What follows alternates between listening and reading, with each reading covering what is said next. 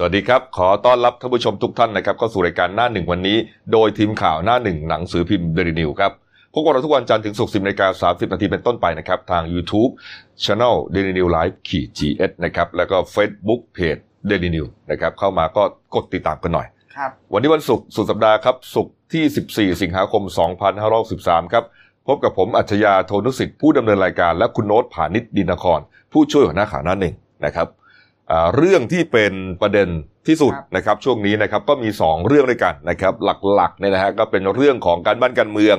เรื่องของการชุมนุมนะฮะเรื่องของม็อบนะฮะที่ผ่านมานะครับเมื่อวานนี้ท่านนายกก็ออกอาเรียกว่าออกแถลงการณ์นะครับผ่านอ่าโทรทัศน์รวมการเฉพาะกิจแห่งประเทศไทยเลยฮะพูดยาวเหยียดเลย นะฮะเอ่อไม่ว่าจะเป็นเรื่องของอาการบริหารบ้านเมืองนะครับ การสั่งงานต่างๆ เหตุผลต่างๆอ่ารวมถึงสภาพเศรษฐกิจสังคม และรวมไปถึงเรื่องม็อบด้วยครับนะฮะพูดเยอะเลยนะฮะอีก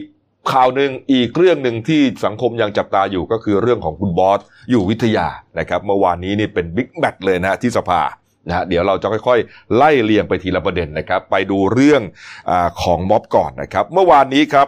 อ่าท่านนายกนะครับ พลเอกประยุทธ์จันทร์โอชานะครับนายกรัฐมนตรีรัฐมนตรีกลาโหมนะฮะหลังจากที่อ่าประชุมครมเสร็จสิ้นนะครับ นายกก็ได้ออกมาพูดถึงกรณีการชุมนุมของกลุ่มนักศึกษานะครับอ่าก็อ่าม็อบที่ที่เป็นประเด็นอยู่ก็คือม็อบธรรมศาสตร์จะไม่ทนอ่านะฮะที่ชุมนุมกันเมื่อช่วงเย็นช่วงค่ำของวันที่ 10 สิงหาคมเนี่ยนะฮะนายกบอกนะครับหมายถึงโพสต์ผ่าน Facebook นะครับบอกว่าอ่า ที่มีข่าวทำนองว่ารัฐบาลเนี่ยส่งเจ้าหน้าที่ไปติดตามจับกลุ่มนะฮะแกนนำนะฮะที่ไปจัดม็อบที่ธรรมศาสตร์ ยืนยันนะครับว่าขณะนี้เนี่ยไม่มีการสั่งการให้ใครไปจับทั้งสิ้นนะครับแล้วก็บอกด้วยนะครับว่าแม้การชุมนุมเป็นสิทธิ์นะครับ แต่ห้ามละเมิด ห้ามละเมิด และก็ประชาชนส่วนใหญ่ไม่เห็นด้วยหากรัฐบาลไม่บังคับใช้กฎหมายนะครับ พร้อมเตือน บอกด้วยนะครับ บอกว่าอย่าใช้โอกาสนี้ทำให้บ้านเมืองไม่สงบนะฮะนายกรัฐมนตรีเนี่ยเตรียมที่จะหาวิธีการอย่างละมุนละม่อม และต้องตรวจสอบด้วยว่าใครอยู่เบื้องหลังม็อบนี้นะครับนี่ฮะส่วนประเด็นเรื่องที่มีอาจารย์เป็นร้อยอะครับอ่าตัวเลขอาจจะไม่นิ่งนะฮะร้อยห้าคนบ้างร้อยยี่สิบบ้าง ตอนนี้บอกเพิ่มมาเป็นสามร้อยบ้างเนี่ยนะฮะอ่านายกก็บอกนะครับบอกว่าอ่าคิดว่านักวิชาการที่เก่งๆเนี่ยคงไม่มีเท่านั้นหรอกเหมือนกับประมาณว่าไม่สนอืม นายกไม่สนกลุ่มอาจารย์พวกนี้เลยอ่าแล้วก็บอกด้วยนะครับบอกว่าไม่แปลกใจเลยที่เห็นคนพวกนี้ออกมาขับเคลื่อน เพราะว่าแนวคิดก่อนหน้านี้ฮะอาจารย์พวกนี้เนี่ยก็มีแนวคิดในลักษณะเอ่อในลักษณะนี้อยู่ เป็นลักษณะของการหมิ่นเมย์อืมนะต่อเอ่อสถาบันครับนี่ครับนี่ฮะแล้วนายกก็บอกนะครับบอกว่าส่วนใหญ่เนี่ยประชาชนส่วนใหญ่น่าจะรับไม่ได้เรื่องนี้นะฮะแล้วต้องไปดูว่าใครที่อยู่เบื้องหลังการจัดกิจกรรมครั้งนี้ เพราะว่า ดูจากอ่าดูจากโครงสร้างของงานเนี่ยค่อนข้างใหญ่ ต้องใช้เงินทุนมากพอสมควรต้องไปตรวจสอบครับว่าอ่ามีที่มาที่ไปจากไหน ถ้าพูดถึงม็อบก็ต้องพูดถึงท่อน้ำเลี้ยงอะคุณโน้ตฮะใช่ท่อน้ำเลี้ยงมาจากไหนใช่ประมาณนี้เนี่ยนะฮะเนี่ยครับ ก็อ่ายืนยันว่าจะต้องดำเนินการอืมนะครับนี่ครับ แต่ว่าอีกฟากหนึ่งครับหลังจากที่มีเหตุเกิดขึ้นที่ธรรมศาสตร์เนี่ยนะครับ กลุ่มกลุ่มในธรรมศาสตร์เขาก็เขาก็อ่าต้องออกมา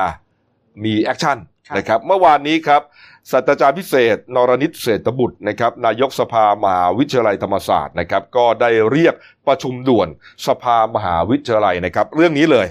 เรื่องของการชุมนุมเมื่อวันที่ 10 สิงหาคมนี่ฮะก็หาลือกันอยู่นานพอสมควรนะครับ จากนั้นก็อาจารย์นรนิตเนี่ยก็ได้ออกมา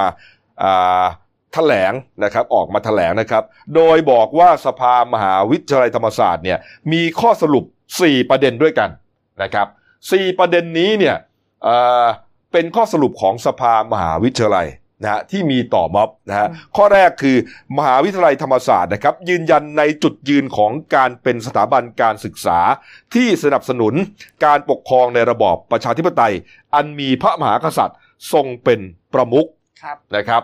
ข้อ2นะครับคือมหาวิทยาลัยธรรมศาสตร์นะครับยอมรับในสิทธิเสรีภาพ และการแสดงออกของนักศึกษาภายใต้ขอบเขต แห่งรัฐธรรมนูญและกฎหมายครับ ข้อ3ครับคณะผู้บริหารมหาวิทยาลัยขอรับไปดำเนินการสอบสวนข้อเท็จจริงทั้งหมดอย่างรอบด้าน เพื่อชี้แจงให้สังคมทราบต่อไป และข้อ4ครับมหาวิทยาลัยจะพยายามปกป้องกัน ไม่ให้เกิดความรุนแรงในมหาวิทยาลัย โดยเชื่อในแนวทางการปรึกษาหารือกันแบบสันติวิธีครับ นี่ครับ นี่คือ 4 ข้อนะครับที่เป็นบทสรุปของม็อบนะที่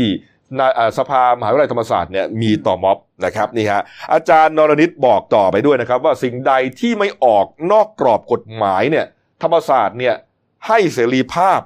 ให้สิทธิให้เสรีภาพกับนักศึกษาอย่างเต็มที่ แต่สิ่งใดที่ก้าวล่วงเกินเลยเป็นความรับผิดชอบที่ต้องดูแลให้ดี ตนเองครับรู้สึกเป็นห่วง ไม่อยากให้เกิดความรุนแรงเหมือนในอดีตที่เกิดที่เคยเกิดขึ้นในธรรมศาสตร์ หวังว่ากระบวนการสันติวิธีจะดำเนินได้ในสถานการณ์ปัจจุบันครับนี่ฮะฟังอย่างนี้เนี่ยก็คงจะมีทั้งคนชอบและคนไม่ชอบอะคุณโนตนะคนชอบเขาก็ยืนยันว่าสิ่งที่อาจารย์นรนิตพูดเนี่ยถือว่าเป็นหลักกว้างๆเป็นหลักสิทธิเสรีภาพในการแสดงออก นะแต่ฝั่งที่คนที่เขาไม่ชอบ เขาก็บอกว่าแหมพูด มันพูดมันพูดกว้างไปนะแล้วก็ดูเหมือนไม่มีอะไรจับต้องได้ ไม่ได้บอกเลยว่าจะดำเนินการอย่างไร จะดำเนินคดีอย่างไร เพราะคนที่เขาเขาอีกฝั่งหนึ่งเขาก็เชื่อว่ามันผิดกฎหมายชัดเจน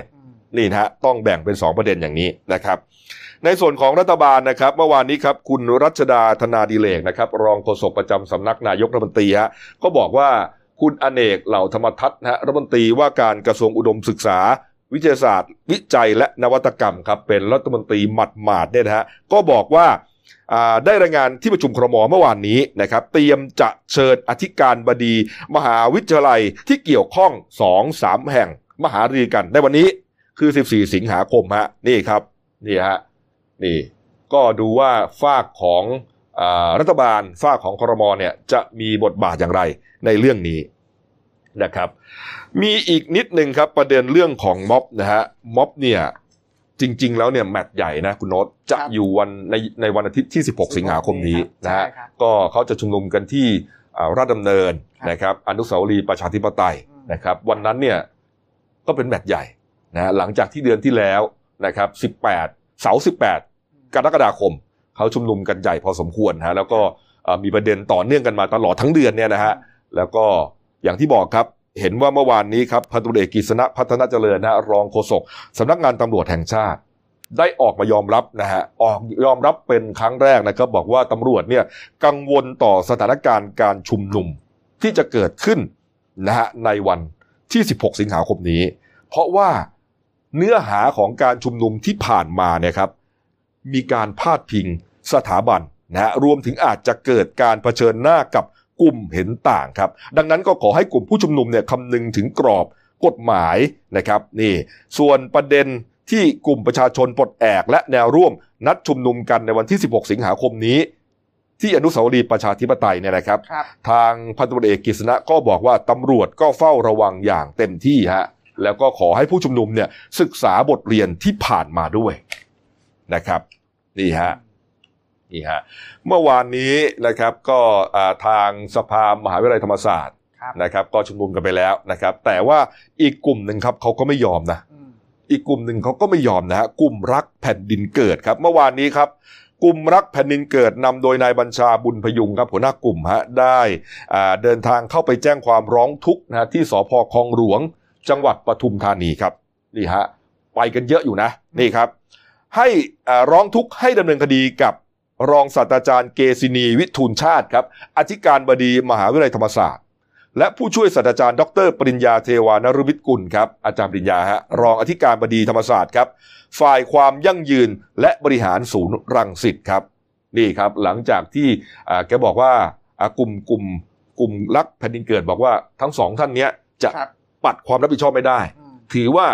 จุดที่ผู้ชุมนุมเขาไปชุมนุมกันเนี่ย อยู่ในพื้นที่ความรับผิดชอบของมหาวิทยาลัยธรรมศาสตร์ ใช่ครับ ซึ่งมีอาจารย์เกษินีเป็นอธิการบดี แล้วก็อาจารย์ปริญญาเนี่ยดูแลศูนย์ลังสิตไง นี่ฮะ จะรับผิดชอบไม่ได้ ทางกลุ่มเขาบอกว่าเชื่อเชื่อว่าผู้ที่อนุญาตให้ใช้สถานที่ในการจัดการชุมนุมเนี่ยทราบ และรู้ถึงพฤติกรรมในการปราศัยของกลุ่มผู้ชุมนุมเป็นอย่างดี แต่กลับไม่ระยับไม่ระงับยับยัง้ง แถมยังปล่อยให้มีการปาศัยจับจ้วง ร่วงละเมิดพระราชอำนาจนี่ฮะแล้วก็ลิดรอนสิทธิเสรีภาพของสถาบันพระมหากษัตริย์อันเป็นที่รัก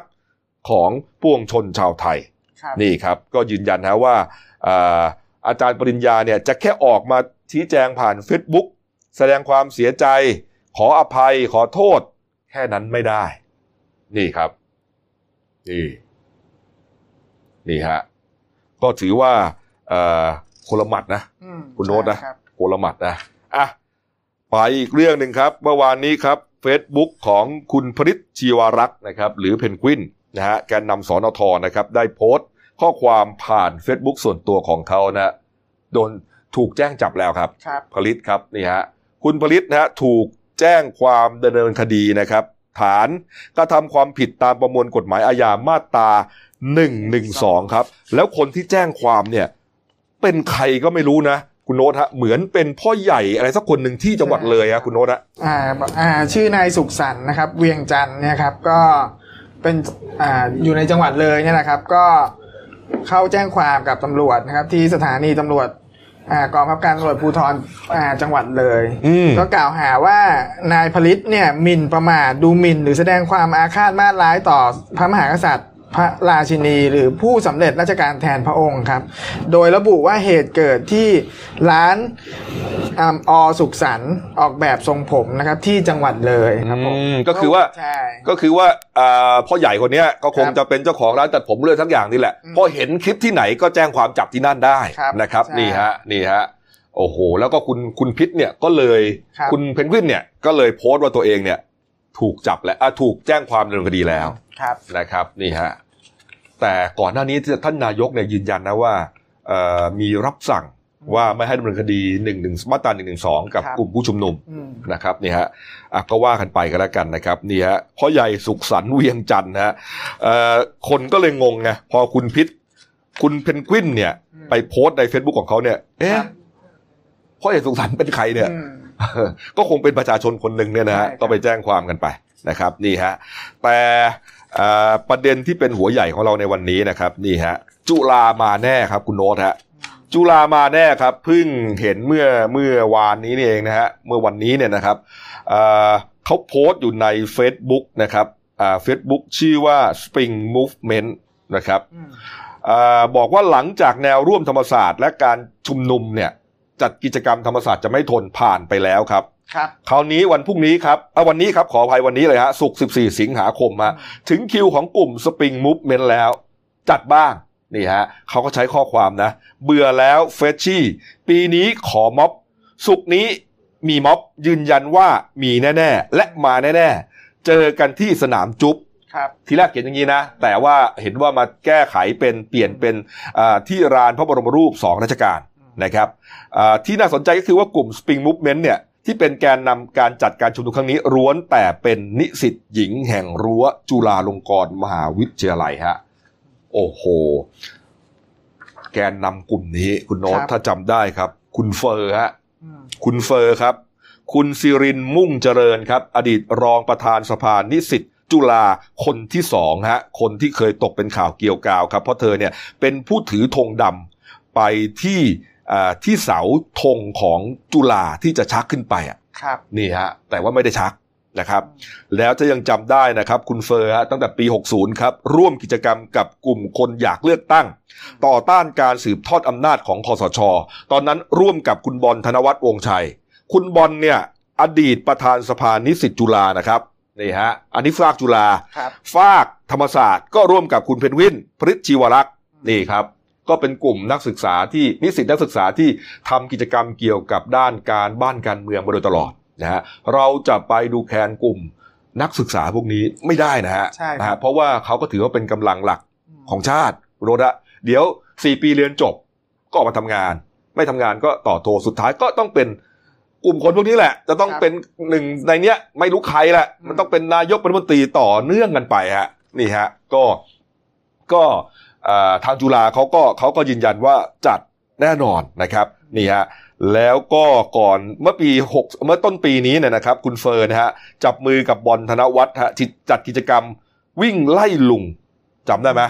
เอ่อต้นปีฮะเราเอ่อช่อง YouTube เราเนี่ยยังไปถ่ายเลยครับผมอย่าไปเก็บภาพมาเลยฮะวิ่งไล่ลุงวิ่งตามลุงอ่าวิ่งด่าลุงอะไรไม่รู้เยอะแยะหมดเนี่ยนะ ก็ทำให้ตอนนั้นเนี่ยฝ่ายความมั่นคงเนี่ยเริ่มรู้จักคุณครับเฟอร์มากขึ้น นะฮะแล้วเดี๋ยววันนี้ฮะคงจะรู้จักมากขึ้นแน่ครับ น่าจับตานะครับว่ากิจกรรมจุฬามาแน่ ในเย็นวันนี้ครับ จะมีอะไรเซอร์ไพรส์เหมือนที่ลานพญานาคธรรมศาสตร์ หรือไม่ครับ ครับผมจับตาดูไว้ดีนะครับ เย็นวันนี้เองฮะนี่นี่ฮะแต่ก็มีกลุ่มหนึ่งครับ นี่ อีกม็อบหนึ่งครับ ทุเรียนนนท์จะไม่ทนเผด็จการนะฮะอืมเอาเอาสิครับ นี่ฮะ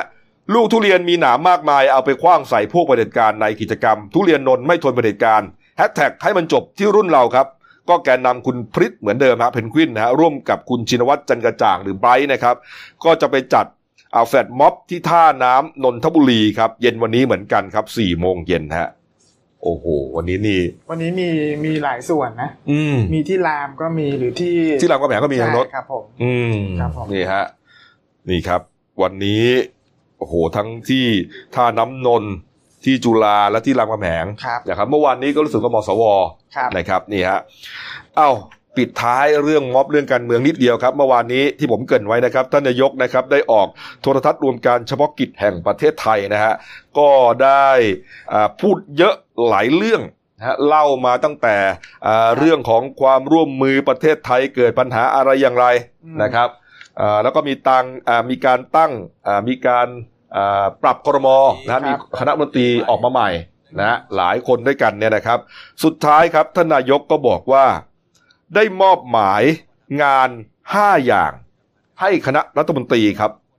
ต้องทำนะฮะเพื่อดูแลพี่น้องประชาชนคนไทยครับ 5 อย่างผมเล่าสั้นๆนะครับ 5 อย่างก็คือ 1. ต้องเยียวยาความเจ็บปวดที่ประชาชนกำลังเผชิญอยู่ครับ โดยเฉพาะกลุ่ม SME ครับนี่ครับ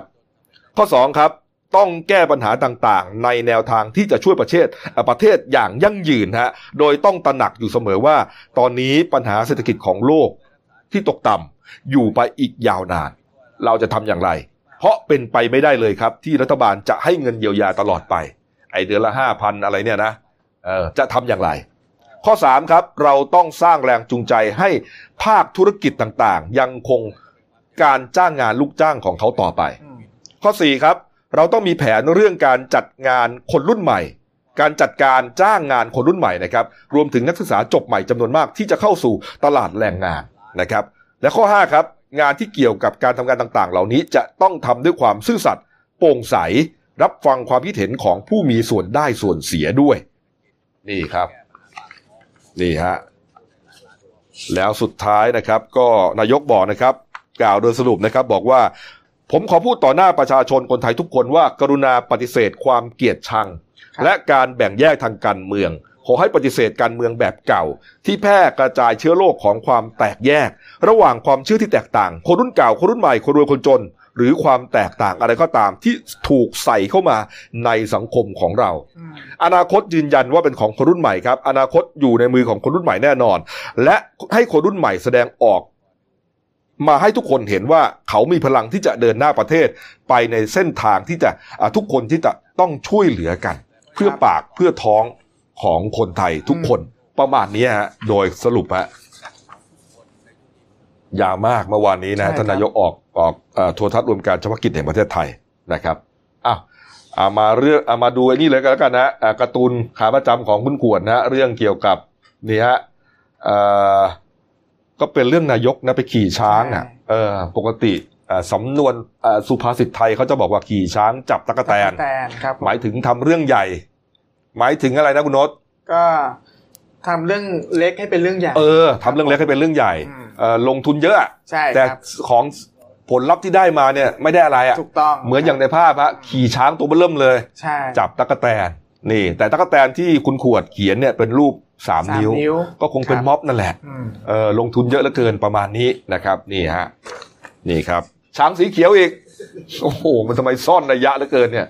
เอออะไปดูอีกประเด็นหนึ่งนะครับ เรื่องของคุณบอสอยู่วิทยาเมื่อวานนี้ครับที่รัฐสภาถือว่าเป็น big match ฮะ big match เลย เพราะว่าอ่า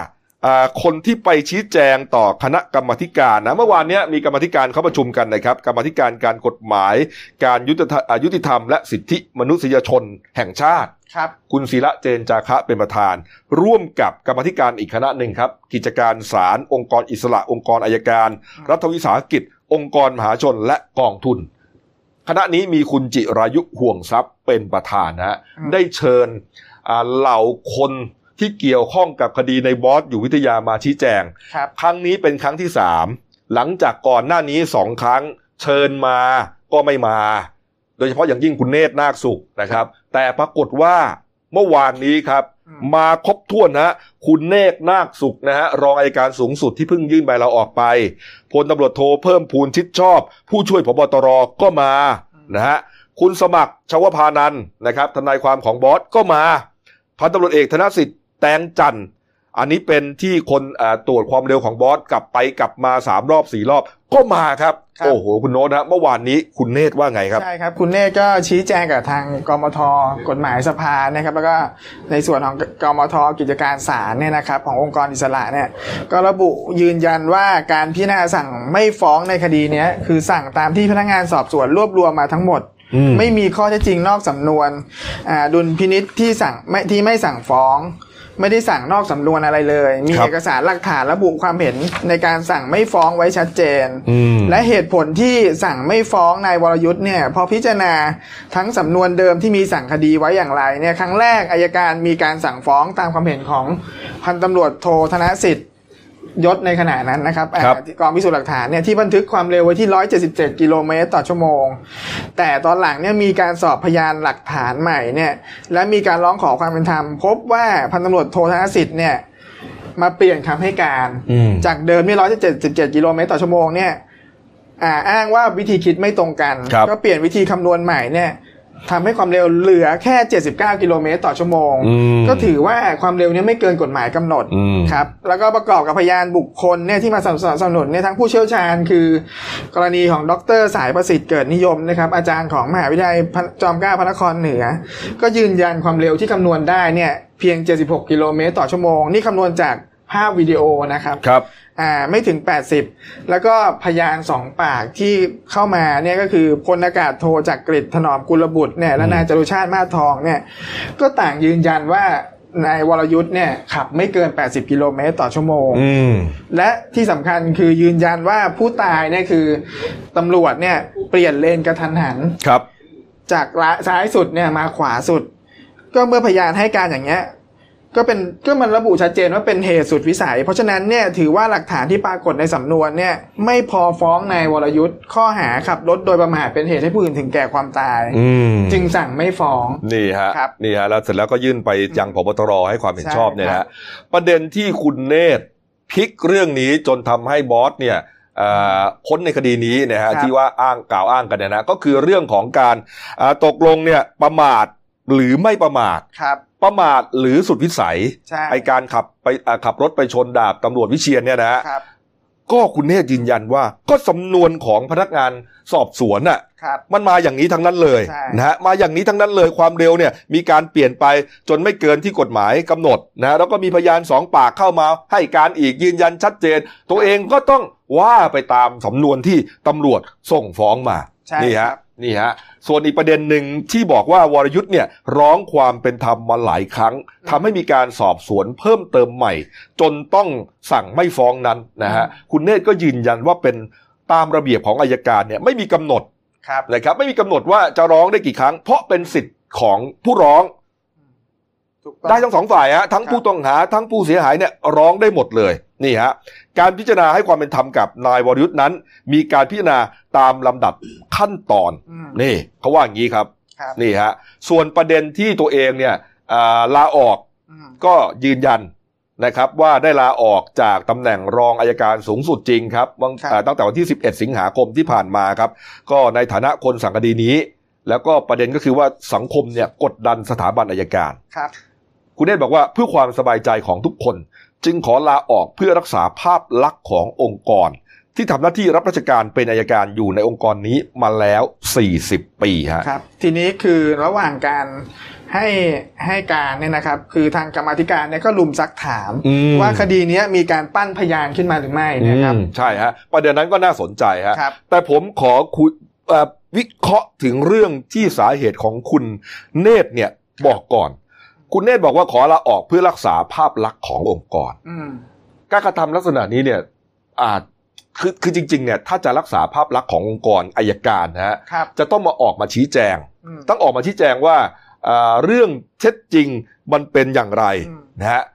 ที่สังคมเขาสงสัย อันนั้นแหละจะเป็นการรักษาภาพลักษณ์ขององค์กรมากกว่าครับนะฮะการที่ไม่ออกมาเลยตั้งแต่เป็นข่าวนะฮะจนออกมาเมื่อวานนี้เป็นครั้งแรกเนี่ยอืม ฟังแล้วดูก็แปลกๆนะ อาจจะใช่อาจจะเหมือนกับไม่น่าจะเป็นการรักษาภาพลักษณ์เท่าไหร่ก็มีการมันทำให้ความคลุมใช่เครือครอบงำองค์กรอัยการมานานเลย มีการวิเคราะห์ว่าอ่าหลังจากที่สำนักอัยการสูงสุดเนี่ยเขาใช้พรบข้าราชการเนี่ยครับอืมอายการเนี่ยครับ เพื่อจะอ่าตรวจสอบเรื่องวินัยเนี่ยครับอ่า มันน่าจะเกี่ยวกับเหตุผลนี้หรือเปล่าอืมที่ยื่นลาออก เพราะถ้าเกิดมีผลก่อนเนี่ยก็สามารถไม่สามารถสอบวินัยได้ ก็ใช่ไงเรื่องนี้ครับคุณอัธพลใหญ่สว่างฮะประธานกรรมการอัยการก็บอกเองครับนะครับ บอกว่าอ่าถ้าลาออกอืมก็สอบวินัยไม่ได้ใช่แต่ว่าด้านอาญาอืมน่ากลัวกว่าครับอาญายังคงอยู่ครับนะครับนี่ฮะก็อย่างอย่างนั้นเนี่ยหลังจากที่อย่างที่คุณโน้ตบอกฮะหลังจากที่คุณเนตรอธิบายของแกไปเนี่ยนะ โอ้โหกรรมธิการก็ไม่เชื่อหรอกโดนลุมซักแล้วยับเลยนะโดยเฉพาะประเด็นเรื่องปั้นพยานเท็จเนี่ยครับอืมก็ค่ะทางนายเนตรเนี่ยก็ชี้แจงว่าพยานเนี่ยก็ยังยืนยันว่าเป็นปรากฏตามสำนวนการสอบสวนทั้งหมดครับ แล้วตัวอ่าในตัวของนายเนตรเนี่ยไม่มีส่วนเกี่ยวข้องอื่น แล้วก็อ่ากรณีที่เหตุการณ์ที่เกิดขึ้นมาก่อนแล้วเนี่ย มันเกิดขึ้นมาก่อนแล้ว ตนเนี่ยมาช่วงตอนท้าย ไม่ได้มีการดำเนินสอบสวนพยานอืม ก็เลยไม่ทราบรายละเอียดไม่สามารถไปให้ความเห็นหรือก้าวล่วงได้ ครับผมอืมนี่ฮะนี่ฮะก็เป็นเรื่องที่คุณเนตรได้ออกมาบอครักบนะครับนี่ฮะว่ามาตอนท้ายอะไรก็ตามแต่เนี่ยนะฮะผมไปทางนี้เลยแล้วกัน เมื่อวานนี้ครับ คุณชูวิทย์กมลวิสิทธิ์ฮะอืมคุณชูวิทย์กมลวิสิทธิ์นะครับ อดีตนักการเมืองเนี่ยนะได้โพสต์เฟซบุ๊กนะฮะของตัวเองเนี่ยนะครับครับอ่าเกี่ยวกับคดีคุณบอสเลยอืมนะฮะ เรื่องนี้เลยฮะเรื่องที่คุณเนตรมาให้ให้การกับกรรมธิการนี่แหละนะครับ คุณชูวิทย์บอกว่าวันนี้หมายถึงเมื่อวานนะครับอ่าไปพบคณะกรรมการกฎหมายอะไรก็ว่าไปเนี่ยนะครับ แล้วก็เห็นว่าคุณเนตรนาคสุขมาตอนเช้า แล้วก็ให้การว่าแท้ที่จริงแล้วเนี่ยบอสหลุดคดีนะครับ เพราะว่าเป็นสำนวนอยู่ในตำรวจ เป็นอยู่เออมันอยู่ในสำนวนของตำรวจ ครับ แต่ว่าคุณชูวิทย์ยืนยันว่า ที่บอสหลุดคดีเป็นเพราะการร้องขอความเป็นธรรม รวมเบ็ดเสร็จแล้ว 14 ครั้งด้วยกันนะฮะ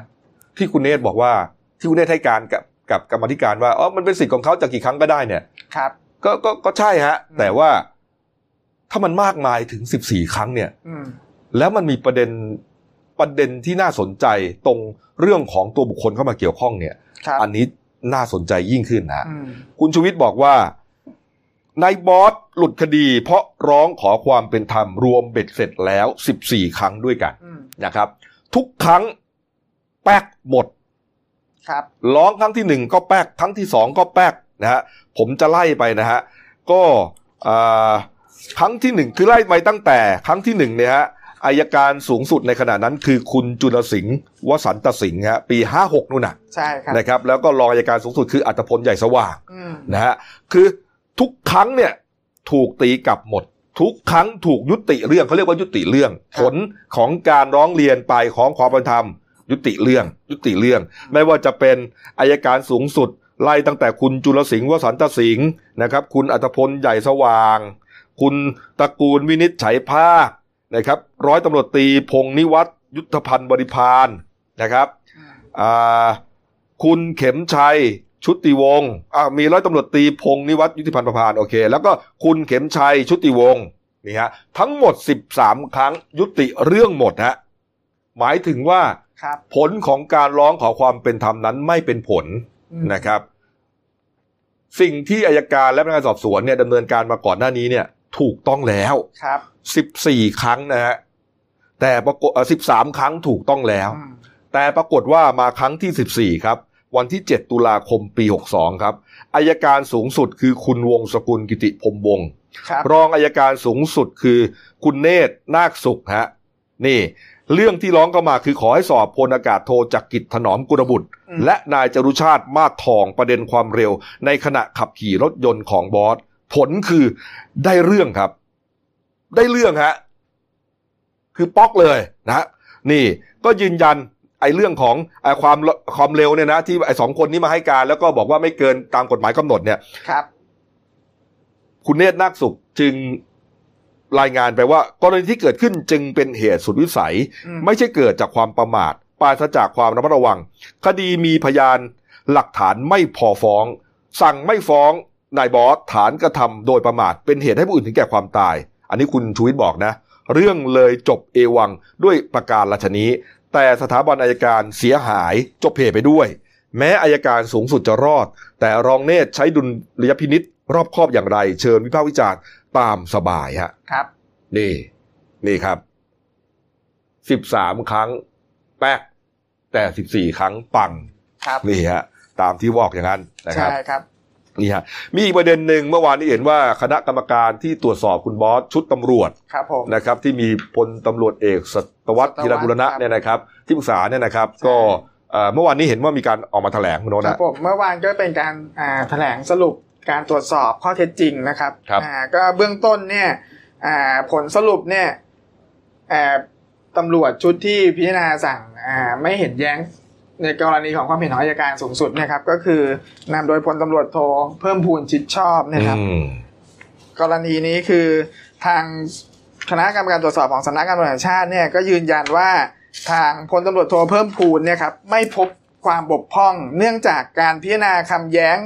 คำสั่งพนักอายการแย้งได้เฉพาะประเด็นข้อกฎหมายอืมกฎระเบียบว่าตามที่พนักงานอายการกล่าวอ้างมาถูกต้องหรือไม่อืมโดยจะนำความในคำพิพากษาสารดีกา หรือความเห็นทางกฎหมายจากผู้เชี่ยวชาญเนี่ยประกอบเหตุผลการพิจารณา ครับ ไม่มีอำนาจทำการสอบสวนพยานหลักฐานเพิ่มเติม หรือหยิบหยิบยกพยานหลักฐานนอกสำนวนมาพิจารณาได้อืมเพราะฉะนั้นคือในส่วนของพลตำรวจโทเพิ่มพูนเนี่ยไม่พบความบกพร่องครับ กรณีที่ไม่แย้งอายการ แต่ กรณีที่อ่าตำรวจเนี่ยอาจจะมีในส่วนเกี่ยวกับ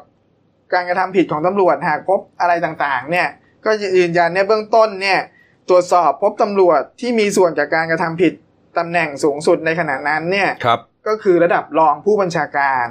มแต่ตอนเนี้ยยังไม่สามารถเปิดเผยได้ว่าเป็นใครครับ อ่า เพราะว่า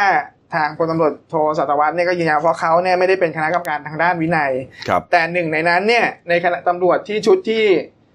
ถูกตรวจสอบแน่ๆก็คือจะมีชื่อของพันตำรวจเอกธนสิทธิ์ ซึ่งสมัยนั้นเขาเป็นพันตำรวจโทธนสิทธิ์ของพอถอเนี่ยก่อนตำรวจโทธนสิทธิ์ใช่ครับแตงจันทร์อืมอืมคือจะต้องถูกสอบวินัย และดำเนินคดีตามประมวลกฎหมายอาญามาตรา157ครับ สรุปคือเอ่อตัวใหญ่ที่สุดครับพลตำรวจโทเพิ่มพูนชิดชอบไม่ผิดครับ แต่ก็เอ่อบรรดาเบี้ยน้อยหอยน้อยต่างๆ ผิด แต่ระดับที่จะโดนสูงสุดเนี่ย คดีนี้ก็ชัดเจนว่าพลตำรวจโทแน่ๆคนหนึ่งอืมระดับผู้บัญชาการครับ ร่วมกับพันตำรวจเอกธนสิทธิ์และตำรวจอีก 14 นายครับอืมนี่ครับคือใน14นายทั้งหมดเนี่ยแบ่งเป็นพนักงานสอบสวนชุดเก่าเนี่ย11นายครับและชุดใหม่3นายที่เกี่ยวข้องครับอืมนี่ฮะเอ่อตามกันยาวๆนะครับ เรื่องนี้นะฮะยังครับอีกเยอะเลยนะครับ เพราะว่าใช่เอ่อชุดของอาจารย์วิชามหาคุณนะก็ยังครับไม่ได้ข้อสรุปนะ แกยังสอบอยู่นะครับแต่ส่วนทางอายการแถลงไปแล้วใช่ทางด้านนายกเนี่ยก็ยืนยันว่าในชุดของอาจารย์มหาวิชาเนี่ยก็ได้ผลเป็นที่น่าพอใจระดับหนึ่งอืมที่จะก้าวเดินในการปฏิรูปได้ครับผมเพราะอาจารย์วิชาน่าจะครับดูในวงกว้างมากกว่าใช่นะครับทั้งมากกว่าของอายการแล้วก็ของตำรวจนะครับนี่ฮะอ้าวไปดูเรื่องสุดท้ายเลยครับ เรื่องนี้ครับเมื่อวานนี้ที่มีอ่ามีข่าวว่าอ่าสาวสวย นะครับ คุณนัทธิกาชิบาฮาระนะหรือคุณไอซ์อายุ 29 ปีนะครับที่เป็นภรรยาของนักธุรกิจชาวสิงคโปร์นะครับถูกคนร้ายนะครับเข้าไปเอ่อใช้อุดมีดแทงเขาที่ลำคอจนเสียชีวิตครับในบ้านพักของตัวเองนะฮะเมื่อช่วงค่ำวันที่ 11 สิงหาคมที่ผ่านมาอืมนะครับเบื้องต้นเนี่ยก็ตั้งไว้หลายประเด็นนะฮะชู้สาวบ้างชิงทรัพย์บ้างอะไรเนี่ยนะครับ ล่าสุดนะครับจับกลุ่มผู้ต้องหาอืมผู้ที่ก่อเหตุรายนี้ได้แล้วนะครับ นี่ครับเมื่อวานนี้ครับพลตำรวจตีอัครเดชพิมลศรีนะครับรองผู้จัดการตำรวจภูธรภาค3ครับพร้อมด้วยพลตำรวจตีสุจินนิพพานิชนะฮะผู้การจังหวัดนครราชสีมานะครับ แล้วก็พันตำรวจเอกขุนศึกเศรษฐชัยฮะผู้กำกับการสพโพกลางครับท้องที่เกิดเหตุแถลงข่าวจับกลุ่มนายธีรพลด้วงกระโทกฮะอายุ 25 ปี คนไหนวะเนี่ย อ๋อชุดด ใส่สวมใส่หมวกอ๋อโม่งอยู่ครับผมก็มองไม่เห็นมเอ่อปิดบังหมดเลยนี่ฮะอ่านายธีรพลด้วงกระโทกฮะ เป็นชาวอำเภอจตุรัสจังหวัดชัยภูมิฮะครับเป็นช่างแอร์อืมนะฮะเป็นช่างแอร์ครับ ทางพลตำรวจตรีอัครเดชเนี่ยเปิดเผยนะฮะบอกว่าสอบสวนผู้ต้องหาให้การรับสารภาพว่าเป็นคนลงมือก่อเหตุจริง ก่อนหน้านี้สองเดือนก่อน เคยมาอ่า ใช้บริการอ่าให้บริการล้างแอร์ที่บ้านของอาคุณนัทธิการนี่แหละอืมเออแล้วก็เหมือนกับ เอ๊ะผู้ตายอยู่คนเดียวครับเออมีลูกแต่ก็ลูกไปโรงเรียนไงอยู่คนเดียวมีโอกอาจจะมีโอกาสมาก่อเหตุชิงทรัพย์อะไรยังไงได้อืมก็เลยเหมือนวางแผนไว้ในใจอืมแล้วก็ปรากฏว่าวันที่เกิดเหตุเนี่ยนะครับ ก็อ่าโทรศัพท์มาหาผู้ตายครับนะครับ บอกว่าอ้างว่าลืมอุปกรณ์ล้างแอร์ไว้อืม ลืมไว้ในบ้านเนี่ยเมื่อสองเดือนก่อนขอเข้ามาหน่อย ครับ อ่า คุณคุณนัทธิกาก็บอกอะก็เข้ามาสิอืมไอไอเนี่ย ไอไอไอผู้ต้องหาเนี่ยฮะก็เลยไปคุณธีรพลเนี่ยนายธีรพลเนี่ยก็เลยไปไปยืมรถมอเตอร์ไซค์เพื่อนมา แล้วก็เอามีดติดมาด้วย มาถึงก็ไม่ได้มาเอามาเอาของที่ลืมนะครับ มาถึงก็เอามีดมาจี้เลยหวังชิงทรัพย์เลยฮะแต่ผู้ตายไม่มีเงินสด ก็เลยบังคับให้โอนเงินให้หนึ่งหมื่นอืมผู้ตาย ตะโกนร้องขอความช่วยเหลือเพื่อนบ้านฮะครับ ไอ้นี่ก็ถือมีดอยู่ครับ แทงแทงคอเลยเสียชีวิตเลยแล้วก็ขี่มอเตอร์ไซค์หลบหนีไป แค่นั้นเองฮะ เอาโทรศัพท์เข้าไปด้วย ครับ ดูครับ โอ้โห คือคนจะต้องมาจบชีวิตอะไรง่าย ๆ อย่างนี้นี่มัน ใช่ครับ มันเศร้ามากนะอืมคุณโน้ตนะแล้วเขาก็มีลูกลูกเด็กอะ่ะหกอืม ขวบอะ่ะ ลูกสาวนี่ต้องมากำพร้าแม่เนี่ย อืมโดยเรื่องอะไรก็ไม่รู้เนี่ย ใช่ครับ คือคือเราเล่าเนี่ยก็เป็นอุทาหรณ์ให้กับอืมผู้ผู้ที่อาจจะตกเป็นเหยื่อของไอ้โจรพวกนี้นะครับ ถ้าเผื่อมันให้ทำอะไรเนี่ยก็ทำไปอืม นะ เอาชีวิตไว้ก่อนนะครับ เงินหมื่นบาทอันไม่ได้โอนก็โอนไปนะพยายามต่อรองมันอย่าทำอะไรฉันนะอย่าทำอะไรผมนะอะเดี๋ยวโอนให้โอนให้โอเค มันได้หมื่นหนึ่งมันก็อาจจะไปไง ครับ เออ พอไปขัดขืนไปเลยเนี่ย มันต้องจบชีวิตโดยที่ไม่น่าไม่น่าจะเกิดเรื่องฮะ ใช่ครับ นี่ครับ โอ้โห คุณแม่เขานี่ไม่ยอมนะ คุณแม่เขาอะฮะคุณแม่คือคุณแม่ทัศนันภูษาครับเป็นมันดาของคุณนัทธิกาเนี่ยฮะอืมเอ่อเมื่อวานนี้นะ ก็นักข่าวไปที่อำเภอเสริงสางครับ ที่โคราชเนี่ยอ่าเป็นบ้านของแม่แล้วก็เป็นที่ตั้งศพของคุณนัทธิกาเนี่ยบรรยากาศโศกเศร้ามากใช่ครับคุณแม่ทัศนันก็บอกว่าเอ่อลูกสาวเนี่ยเป็นเสาหลักของครอบครัว ส่งเงินมาให้ทั้งบ้านตลอด นะครับ ส่งเงินมาให้น้องเนี่ยไม่ขาดเลย และเป็นเด็กกตัญญูด้วย ตอนนี้ยังทำใจไม่ได้เลยนะฮะอยากถามว่าทำไมตำรวจเนี่ยเอ้ยไม่ใช่ทำไมคนร้ายเนี่ย อยากได้อะไรทำไมไม่เอาไปทำไมต้องมาฆ่ามาแกล้งกันขนาดนี้ ยืนยันว่าไม่มีทางอภัย ไม่เอาโหสิให้เด็ดขาดฮะอืมโอ้โหนี่ เป็นอุทาหรณ์นะคุณโน้ตเรื่องนี้นะอืมอ้าวมาดูอีกเรื่องหนึ่งครับ ก่อนจะไปยอดนะครับอ่า เรื่องของโควิด -19 นะครับโควิด -19 นะฮะวันนี้เมื่อวานนี้มีการส่งต่อคลิปเสียงคลิปเสียงหนึ่งนะฮะระบุในนั้นว่าเป็นแพทย์หญิงนะครับพูดถึงการระบาดครั้งใหม่ของโควิด -19 ในประเทศไทยนะฮะยังไม่เป็นที่ยืนยันว่าอ่าจริงเท็จประการใดอืมนะฮะแล้วก็มีการระบุในนั้นถึงสถานที่ด้วยอืมนะเราก็ขออนุญาตเซ็นเซอร์ เพราะว่ายังไม่มีการยืนยันนะครับ และในคลิปก็ไม่ได้บอกว่าเอ่อ ตัวเองเป็นหมอเป็นอะไรนะ แต่ว่ามีเหมือนกับมีแคปชั่นคำบรรยายมากับคลิปมากับคลิปนั้นด้วยเนี่ย ว่าเป็นแพทย์หญิง เราให้ฟังกันก่อนแล้วกันนะ ความยาวประมาณสักสองนาทีนะครับเท็จจริงอย่างไรยังไม่มีการยืนยันนะลองฟังดูก่อนครับเชิญครับ ให้บอกกันต่อๆว่าไม่ควรไป เพราะมีคนติดเชื้อไวรัสตัวใหม่ อันนี้ไม่ใช่เป็นข่าวโคมลอยเนาะมันเป็นเรื่องจริง แล้วก็ ขณะนี้เวลานี้น่ากลัวมาก แต่ว่ารัฐบาลปิดข่าวอยู่ ให้ทุกคนระวังเรื่องการใกล้ไปไหนก็แล้วแต่อย่าอยู่ใกล้ คนถ้าจามะถ้าเรารู้สึกว่าไม่ปลอดภัยอะเขาว่าอันตรายมาก ตอนนี้มีคนเพิ่ม แต่ปิดข่าวนะคะ ข้อมูลอันนี้เชื่อถือได้ ให้ระวังนะคะ ตอนนี้สนามบินที่มีคนไทยติดเชื้อสองสถานที่นี้ ที่อื่นก็มีแต่ว่าชัดเจนมากเร็วๆเนี้ยคือติดแล้วตอนเนี้ยมีแล้ว เพิ่มขึ้นแล้ว แล้วถ้าระดับสามเขาบอกว่าต้องตัวไข่ตัวมันตอนนี้อยู่ระดับสองคือระดับสองที่พยายามควบคุมให้ได้อยู่ระดับสองคือไม่ใช่ว่าควบคุมได้นะเขาพยายามอยู่ถ้า ถ้าหลุดจากสองเขาบอกเลยว่าอันตรายมากตัวไข่ตัวมัน เพราะฉะนั้นบอกต่อนะคะ อย่าไปแล้วก็สนามบิน ถ้าพยายามหลีกเลี่ยง เออ ถ้าไม่เชื่อ ก็บอกต่อมันไม่ได้เสียหายอะไรให้ระวัง แต่ข้อมูลที่ได้มา ไม่ได้โคมลอย เป็นข่าวชัดเจน แล้วก็ที่ภูเก็ตไม่ควรไปค่ะ นั่นแหละครับ ก็คือออไม่มียังไม่มีการยืนยันนะครับที่จริงอย่างไรนะแต่ว่า โดยหลักการเนี่ยเราเราก็ระมัดระวังตัวเองได้อยู่แล้วนะคุณโดนนะครับมันถึงแม้ว่าตอนนี้เนี่ยมันจะปลอดเชื้อ ถ้าวันนี้สบคแถลงไม่พบเชื้อในไทยอีกก็ 80 วันแล้วล่ะนะครับแต่ว่าเราก็ระมัดระวังตัวเองได้นะครับอ่าสวมหน้ากากอนามัยทุกครั้งที่ออกจากบ้านนะครับไปไหนก็ตามเนี่ยนะฮะครับเอ่อล้างมือทุกครั้งอะไรอย่างที่เราเคยทำกันมาตลอด4ี่หเดือนที่ผ่านมา 6 เดือน 7 เดือนแล้วเนี่ยก็น่าจะปลอดภัยครับนะครับไอคลิปที่ว่านั้นเนี่ยอ่าจริง ๆ มีการระบุสถานที่เลยนะฮะแต่ว่าเพื่อความอ่า เพราะเรายังไม่ได้ตรวจสอบอ่านนะฮะแต่ว่าฟังโดยรวมแล้วก็ก็ระมัดระวังตัวเองอืมก็ก็จะดีนะครับนี่ฮะเอาไปดูเรื่องยอดหน่อยนะครับคุณโนตครับครับว่าเมื่อวันที่ 13 สิงหาคมนะครับ ก็ยอดผู้ติดเชื้อไวรัสโควิด -19 ในประเทศไทยเนี่ยก็พบมีผู้ติดเชื้อใหม่เนี่ยสามคนครับก็ทำให้ตอนเนี้ยประเทศไทยเนี่ยมีผู้ติดเชื้อรวมทั้งหมดเนี่ย3,359คน เมื่อวานไม่มีผู้เสียชีวิต ก็ทำให้ยังคงอยู่ที่58ศพ และรักษาหายเมื่อวานไม่มีเพิ่มก็ทำให้ยังอยู่ที่อ่า3,168 69คนอ่า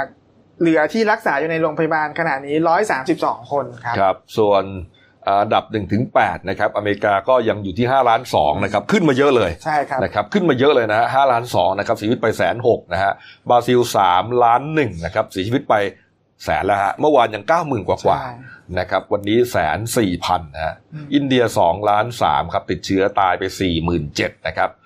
รัสเซียใกล้จะล้านแล้วนะฮะเก้าแสนหน่อยๆแล้วนะครับแล้วก็เสียชีวิตไปหมื่นห้านะครับที่เหลือก็ไล่ไปครับแอฟริกาใต้เม็กซิโกเปรูและโคลัมเบียครับ จริง ๆ ผมว่ามองดูจากอันดับชาร์ตเนี่ยคือถ้าเกิดเราสังเกตแต่ตอนต้นๆที่การแพร่ระบาดเนี่ยอืมประเทศที่เขามีการควบคุมดีๆเนี่ยที่เขาระบาดช่วงแรกๆเยอะอย่างจีนอ่า ฝรั่งเศส หรืออิตาลีหรืออังกฤษในสหราชอาณาจักรเนี่ยเออตอนนี้เขาไม่อยู่ในในผังที่ต้นๆแล้วนะครับเออแต่คุณสนุชสหรัฐเนี่ยยังอยู่มาเรื่อยๆเลยอืมคือการป้องกันของเขาเนี่ยก็ ก็อาจจะยังไม่ไม่ดีที่สุดไม่ดีเท่าไหร่อืมครับนี่ฮะน่าสนใจนะว่าอืมประเทศที่คุณโน้ตบอกมาก่อนหน้านี้ที่มันติดอันดับ top top five ten top five อะไรพวกเนี้ยตอนนี้ตกไปที่เท่าไหร่แล้วนะฮะใช่เดี๋ยวเราลองไปหาดูกันแล้วกันนะครับ ส่วนผู้ติดเชื้อทั้งโลกนะครับ ตอนนี้ก็ 20ล้าน ผมว่าใกล้ๆจะ21แล้วล่ะอืมนะครับเมื่อเช้าเข้ามาเนี่ยนะฮะแล้วก็เสียชีวิตไปทั้งโลกครับ7 4 0 0 0นะครับครับ ก็ยังน่ากลัวอยู่ หนังสือพิมพ์นะครับหนึ่งอ่าหนังสือพิมพ์ของเรานะฮะนี่มีรูปครมถ่ายรูปหมู่นะครับ ชุดที่ 63 ของประเทศไทยนะฮะส่วนเด่นในฉบับนะครับ ก็เป็นคอลัมน์ในหนังสือเนี่ยนะฮะหน้า 4 ครับ ปูผัดผงกะหรี่ ปูยักษ์รสเข้มข้นนะครับ หน้า10ครับท้าวเวสสุวรรณบุรณะเมนศาลาครับ หน้า15ครับ สืบสารรักษาต่อยอดเลี้ยงโคนมอืมเออเรื่องเป็นยังไงฮะอ่านกันนะครับ ส่วนเรื่องสั้นของฉันนะครับ ที่ตีพิมพ์ลงในเดนินิวฉบับวันเสาร์ที่ 15 สิงหาคมฮะชื่อว่าเรื่องมงกุฎก้านทองครับ เขียนโดยคุณพิไลวรรณาการบปักครับ อ่าครับอ่านกันนะครับ เรื่องก็น่าคงจะเข้มข้นแล้วแหละนะครับนะครับ วันนี้วันศุกร์นะครับศุกร์สุดสัปดาห์นะครับ ก็พักกันสองวันครับนะครับ แล้วก็เจอกันใหม่วันจันทร์หน้าครับผมนะครับนี่ฮะแล้วก็อ่าเจอกันใหม่วันจันทร์นะครับ วันนี้ก็อ่าอย่างที่บอกครับเรามาระวังตัวนะครับ แม้ว่าไม่มีผู้ติดเชื้อในไทย 80 81 วันเข้าไปแล้วนะฮะแต่ว่ามันก็อาจจะมีเอ่อพลาดได้นะครับ อย่างคลิปที่เราเปิดเนี่ยนะฮะวันนี้ลาไปก่อนนะครับ สวัสดีครับ